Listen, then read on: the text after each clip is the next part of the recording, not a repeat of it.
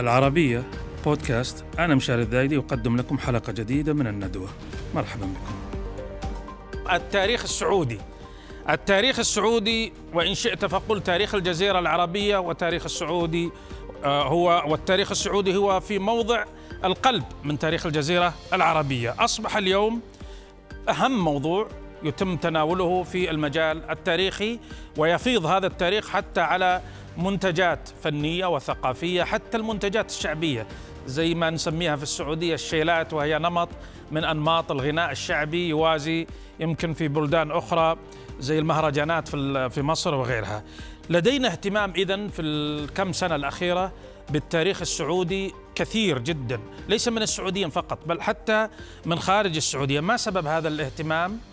آه، في تقديري المتواضع ربما توافقني أو تخالفني آه، أيها المشاهد الكريم لكن أظن انه التحديات التي أحيطت بها المملكة العربية السعودية منذ سبع سنوات وهي تحديات وجودية حرب اليمن آه، البلطجة الإيرانية الاتفاق النووي مع إيران واليوم التوتر الحاد مع الإدارة الحالية الإدارة الديمقراطية الأمريكية وقبل ذلك موضوع الربيع العربي وغير هذا كله أنتج ردة فعل طبيعية وهي الالتفاف حول الذات. والعودة إلى الذات وفي صميم الذات العودة إلى تقليب أوراق التاريخ. هذا السبب الأول. السبب الثاني لا يقل أهمية عنه إن لم يكن هو السبب الأول في الواقع هو الاستثمار الاستراتيجي الذي آه، أولته الدولة أو قامت به الدولة والقيادة السياسية في موضوع التاريخ وإيقاظ هذا الوعي بالذات التاريخية. لعل من تجليات ذلك اعتماد يوم التأسيس لتأسيس المملكة العربية السعودية أو الدولة السعودية الأولى على يد الإمام محمد بن سعود على غير التاريخ الذي اعتدنا عليه. فجعل هذا التاريخ تاريخ التأسيس من يوم تولي محمد بن سعود لإمارة الدرعية 1727 وليس آه، من أي تاريخ آخر.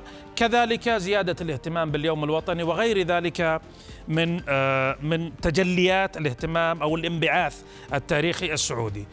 شريك الندوة اليوم هو أعتقد من خيرة من يتكلم في هذا الأمر حيث أنه يملك الخبرة العريضة والواسعة طيلة سنوات وعقود اكاديميا وجهوده الذاتية آه، أيضا حيث قام بجمع العديد من الوثائق وتأسيس مركز خاص للدراسات كما أسماها الحضارية. آه، مرحبا بك الدكتور محمد آل زلفة الباحث والأكاديمي السعودي والمؤرخ السعودي أيضا. حياك الله. كيف تفسر الاهتمام اللي صاير من كم سنة بموضوعات التاريخ السعودي لدى الخاصة والعامة. اولا شكرا يا أخي مشاري على استضافتي في موضوع مهم جدا. آه والحقيقة أن التاريخ السعودي آه تاريخ مشرف وتاريخ مشرق وتاريخ أعاد الجزيرة العربية وهجها في وقت أهملت الجزيرة العربية منذ انتقال الخلافة منها إلى الشام ثم العراق ثم أخيرا إلى إسطنبول. وبكل أسف آه، تعرض هذا التاريخ وهذه النهضة أو هذه اليقظة العربية التي انطلقت في الجزيرة العربية تعرض لكثير من التشويهات منذ بدايتها.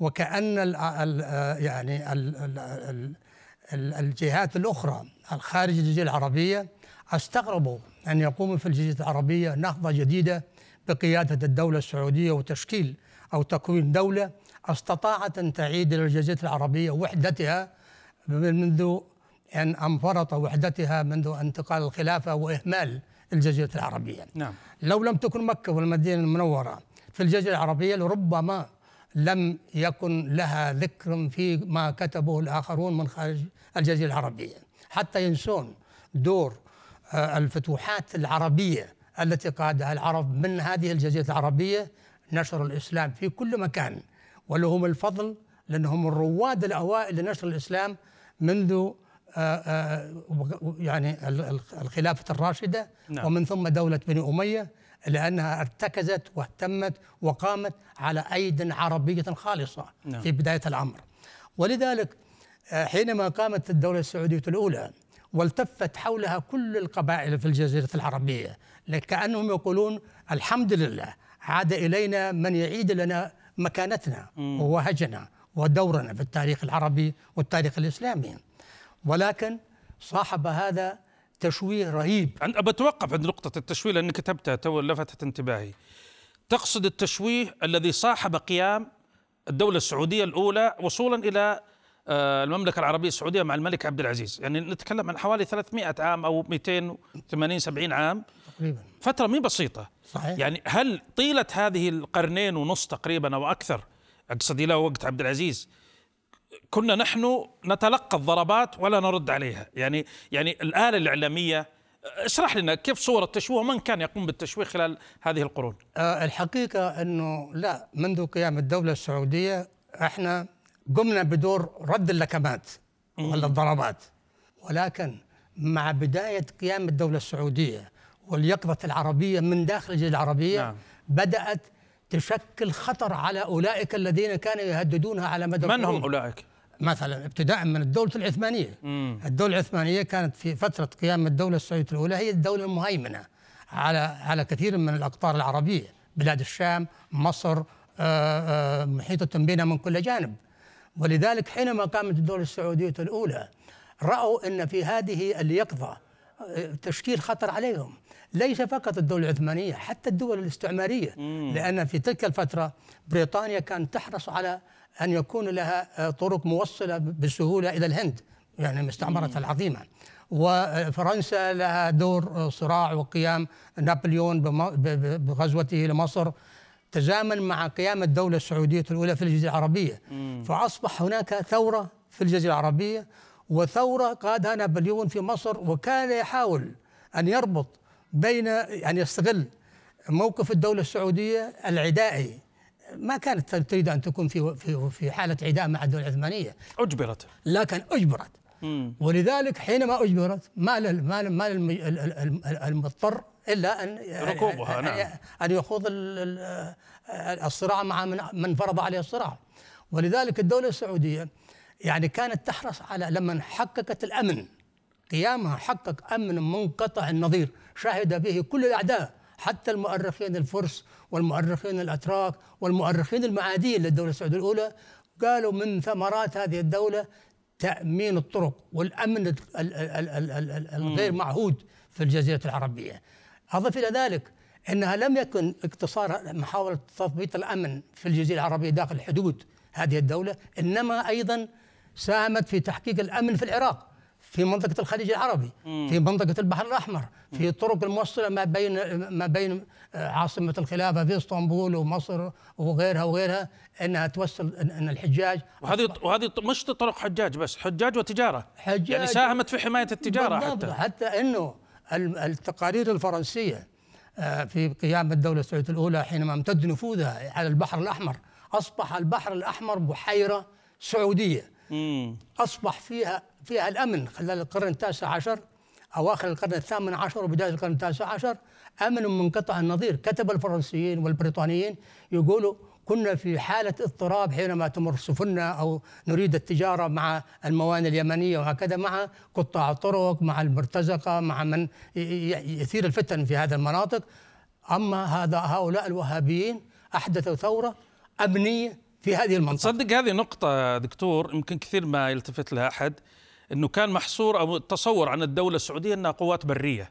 يعني تنشط في وهاد وسهول وصحاري الجزيرة العربية وتخوم الجزيرة العربية. أنت تضيع على نقطة هامة أنه حتى كانت دولة ذات شأن بحري. صحيح. وأمنت طرق التجارة ال- صحيح. البحرية في الخليج في البحر الأحمر وأيضا في في الخليج الخليج طبعا. يعني بريطانيا كانت تعاني مع ما يسمى بال بالقراصنة. نعم. البريطانيين يتهمون أي واحد يعني. تهدد تهد يهدد مصالحهم بأي تهمة لكي يبرروا الهجوم عليه نعم. ال- الخليج العربي كله من آه، آه، موانئ عمان إلى الكويت كان في عهد الدولة السعودية الأولى آه، تابع للدولة السعودية الأولى فارضة الأمن في هذه المنطقة سواء الأمن البري أو الأمن البحري من اللي يسوي مشاكل في البحر هم أبناء بعض القبائل نعم. ال- الساكنة على السواحل. نعم. بريطانيا كانت طاردها ومسوي مشاكل هذا. جاءت السع- الدولة السعودية الأولى لأنها ضد أي واحد يحدث اضطرابات في الأمن سواء في الداخل أو في الخارج.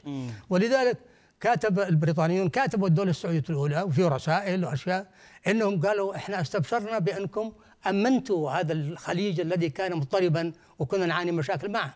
لكن هم تجاوزوا أحيانا وهجموا على رأس الخيمة وعلى أيوة. كذا وسووا واحرقوا ودمروا حتى إن عبد الله بن سعود رحمة الله عليه يعني آخر إمام في الدولة نعم. السعودية الأولى يعني له رسائل يلوم البريطانيين يقول ما من حقكم إنكم تهجمون على على على, على هذا المواني بهذه الطرق الهمجية نحن من مسؤولين تتصلون بنا ونحن نسهم في تحقيق, تحقيق الأمن. الأمن والاستقرار في هذه المنطقة أما بهذا الأمر واحدة المشكلة الدبلوماسيه والسياسيه ولكن الظروف كانت صعبة لأن كان محمد علي باشا والدولة العثمانيه هيئوا كان بدأت الغزوات بدأت الغزوات. التي أدت إلى سقوط الدولة الأولى. آه، هناك من استثمر في تشويه التاريخ السعودي منذ تلك اللحظة يعني الحين تقريبا ثلاث قرون مر علينا.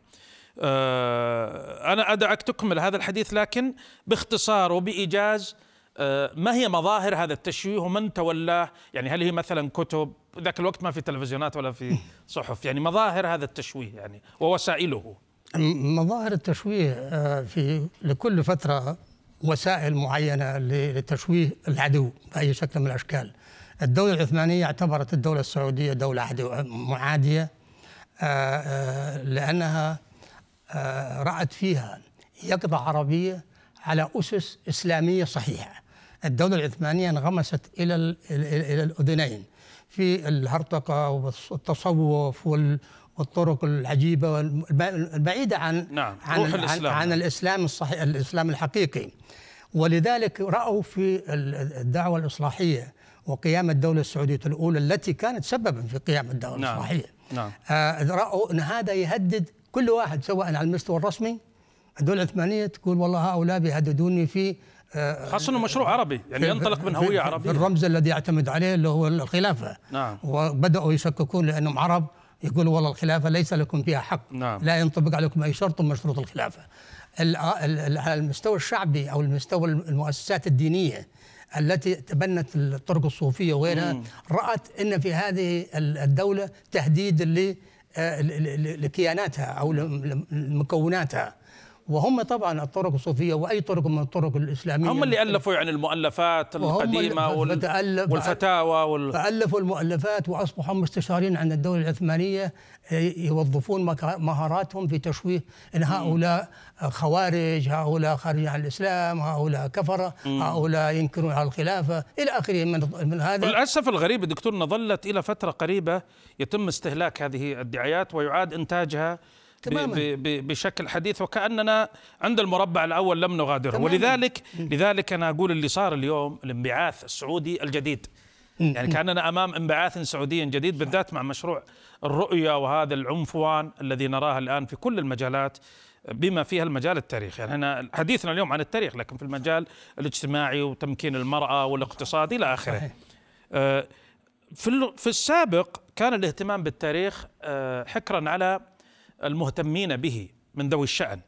آه، إن كان آه، المؤرخين بشكلهم اللي عرفناه الكلاسيكي يعني أو نسمي بعضهم يسميه جيل الرواد والعصامين الجيل التالي حمد الجاسر بن خميس آه، عاتق البلادي محمد أحمد العقيلي.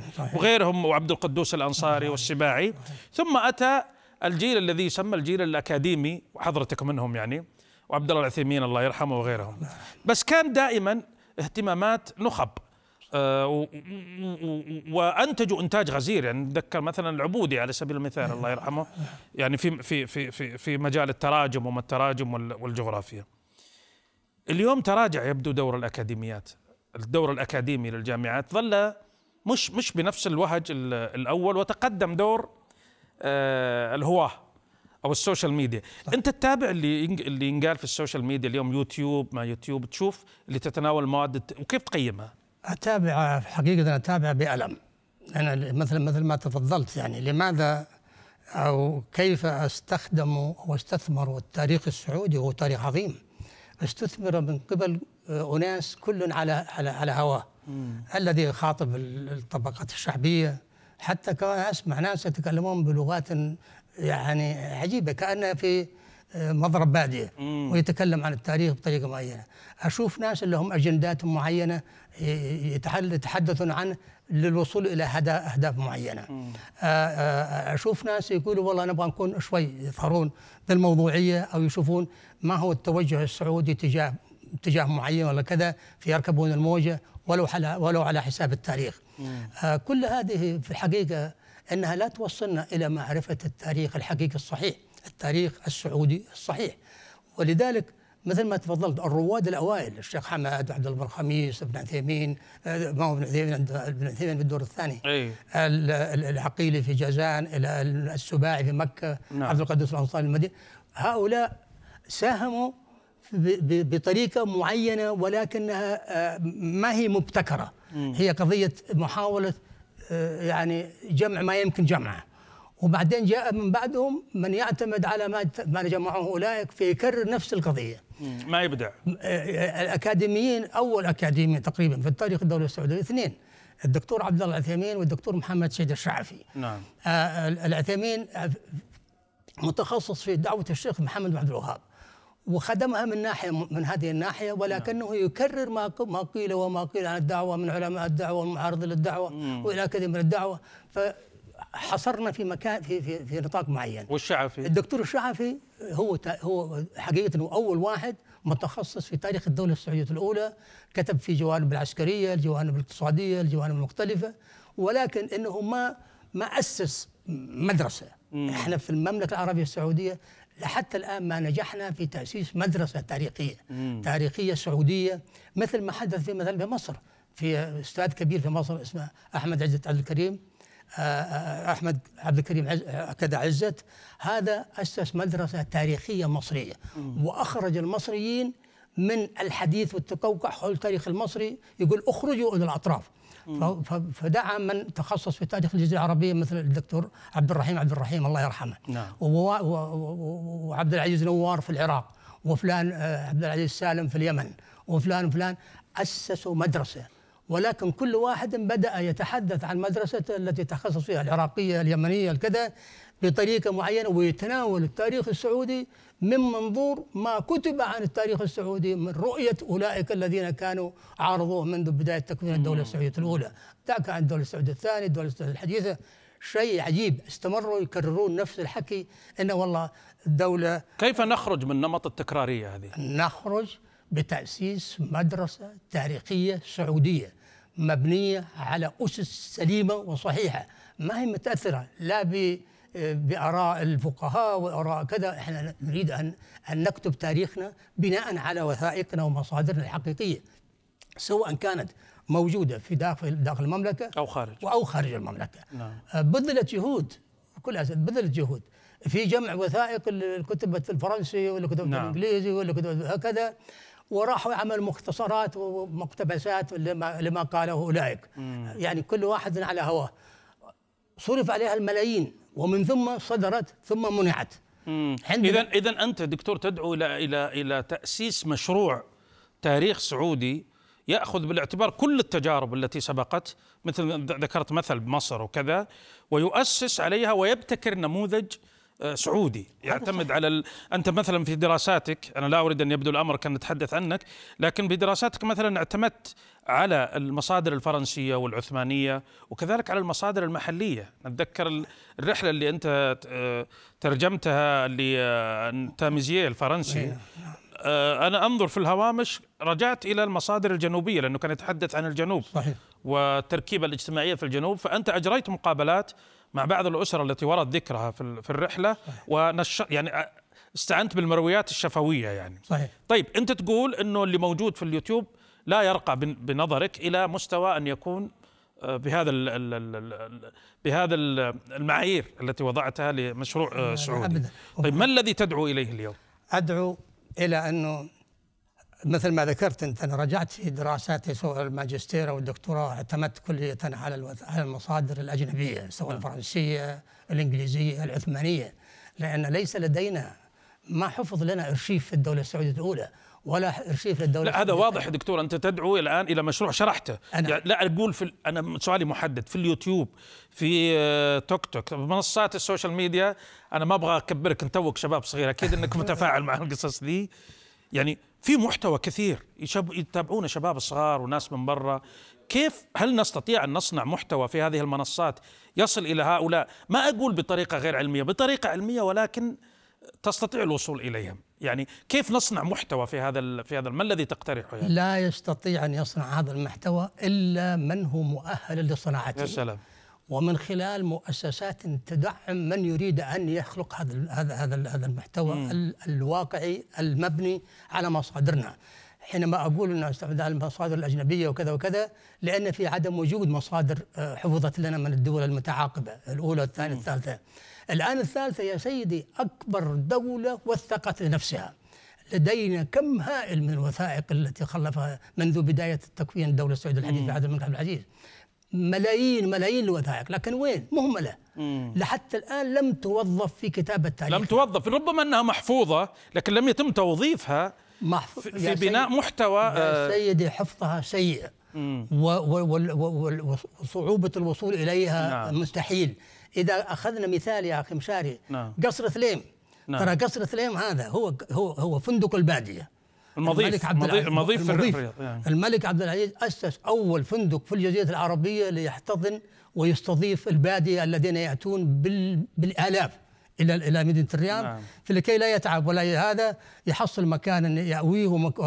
أماكن للطعام. وأحيانا البادية يجون بعوائلهم نعم، وادي نعم. البطحة هذا كان معروف معروف ثليم هذه لأنه يحتاج حديث خاص هل يعني تصدق أن هذا ثليم لوحده اكتشفنا فيه مليون وثيقة مليون مليون طيب طيب أنا عند هذا المضيف وعند هذا الكرم أعتقد إنه فكرتك واضحة إنك تدعو إلى بناء محتوى سعودي تاريخي يقوم عليه أهل المعرفة آه، ويدعم من قبل آه، جهات آه، رسمية أو غير رسمية حتى ننجح في أن نصنع مادة موازية ولا نجبر الناس على الذهاب إلى هذه المواد اللي ما ندري على قولتك يمكن وراها أجندة أو ناس مجرد راكبين آه، موجة. إحنا نبي نرجع لل لكرم ضيافتك لكن خارج التسجيل لأن انتهى وقتنا.